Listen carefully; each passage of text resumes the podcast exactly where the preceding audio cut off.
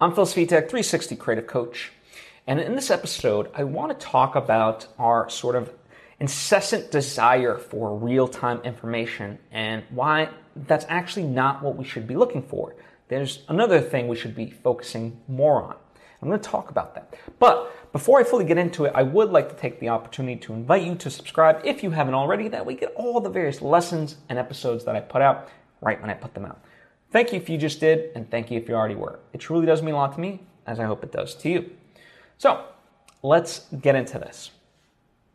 This piece of knowledge, if you want to call it that, comes from Ryan Holiday. He talked about it on a recent episode of The Daily Stoic when he was making an introduction for an episode that would be ultimately hosted by Robert Greene, one of his mentors, right? And very famous author. And the thing that he was talking about was sort of news and our desire for real time information, right? Always at the speed of light, just like whatever the latest thing is, just having it sort of pumped into us, right? You know, that's why we oftentimes check social media. That's why we oftentimes can binge watch news and things like that. And especially like with the state of the world, it kind of becomes this incessant and somewhat insidious thing that we do. But as he argues, unless we're in key decision making positions, or we are ourselves journalists um, that, you know, need to have this information in, in, in order to provide the best story, what we, as, for lack of a better term, regular citizens should be focused on is perspective. Because there's nothing that we can do in a specific moment unless it's like something that, yes, will obviously save your life and things like that, right? Which I guess in a sense is tangential to the idea of being in a key decision making position. For example, let's say, you know, uh, a natural disaster, God forbid, is coming, then, you know, and, and it's affecting where you live, then yes, you need to have that real time information so you can make the best possible decisions, right? But when you're not in that position, it doesn't matter what it is, right? And I'm just going to take kind of um, something like the Ukraine war, right?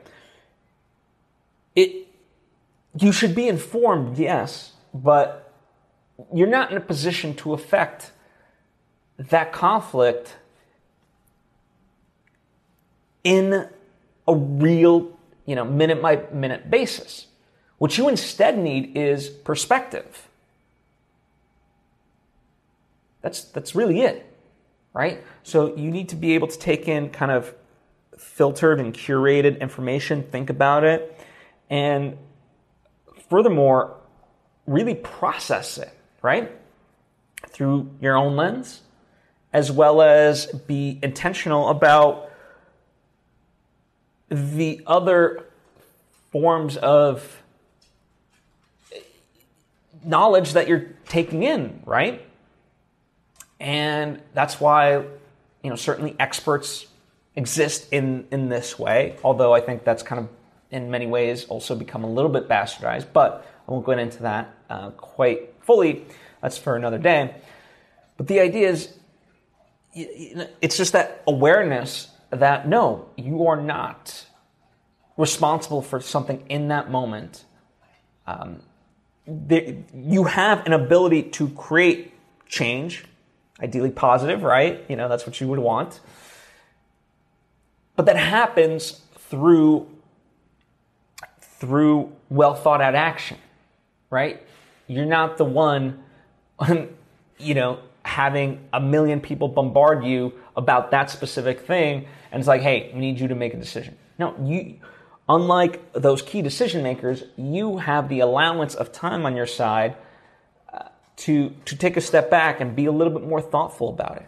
And that's what we as a society do need is informed citizens that aren't just reactive to the information, but can really respond in a more thoughtful manner, right? because we are so quick to, you know, social media in many ways has conditioned us in this way. Um, and also just the pressures of modern life of, you know, even just like this idea that when an email comes in or a text comes in, it's like if you don't answer it right away, then it just gets buried and piled up on top of others and blah, blah, blah. So it's like, okay, I gotta, uh, you know, and, and you feel this like almost guilt for not responding right away. Right? And like I said, I mean, today there's so many ways of gaining access to us 24 7. You know, even when we're asleep, people have that sort of quote unquote access to us. And, you know, when you wake up, it's like, oh, wow, I, you know, look at all this stuff I haven't, you know, gotten to. So, in the moments that we can, right, it's realizing, A, what's important, right? Most, most of the stuff that we're responding to is, is not important. Um, that's, a, that's another thing for another day, though, as well. But recognizing you know that that just the day-to-day aspects of you know the news in general it doesn't require us to think fast on our feet and instead be methodical and calculated about it so we can make the best decision and then you know kind of voice that decision to our lawmakers discuss it with you know neighbors friends and family our local community, whatever it may be. But that is, that is our part to play. And we must recognize that part. And it doesn't diminish our role in any of this, it's an integral part. You know, I used to look down upon academics and critics in many ways, but it is critics and academics who have that this sort of allowance of of, of time and thus perspective to be able to look at something and assess it of like, wait, wait, wait. This is moving a million miles an hour. Is this a good thing or is this a bad thing? And what are the pros and cons of this that aren't being considered? That's what we must do as citizens. That's why, when it comes to news and information, we don't need it to be real time. We need the best perspectives. So that way we can make the most informed decisions and actions. So that's what I wanted to share with you today. If you have any questions or thoughts of your own, please share down in the comment section or hit me up on social media at Phil Svitek. If you appreciate uh, what I do and think you might benefit from direct interactions, but cannot afford my uh, coaching and consulting, that's okay. That's what my Patreon page is for, patreon.com slash Phil Svitek. It allows us to interact and you get various benefits through the different tiers that are available to you. Likewise, you, you can also support me through uh, you know the books and the movies and other stuff that I put out. It's all in the description box. By supporting that stuff, it supports this because you know doing that stuff informs me, and thus I can share the insights with you and make your life a little bit easier, hopefully. Anyway, that's what I have. Thank you so much. I appreciate you. I'll see you next time.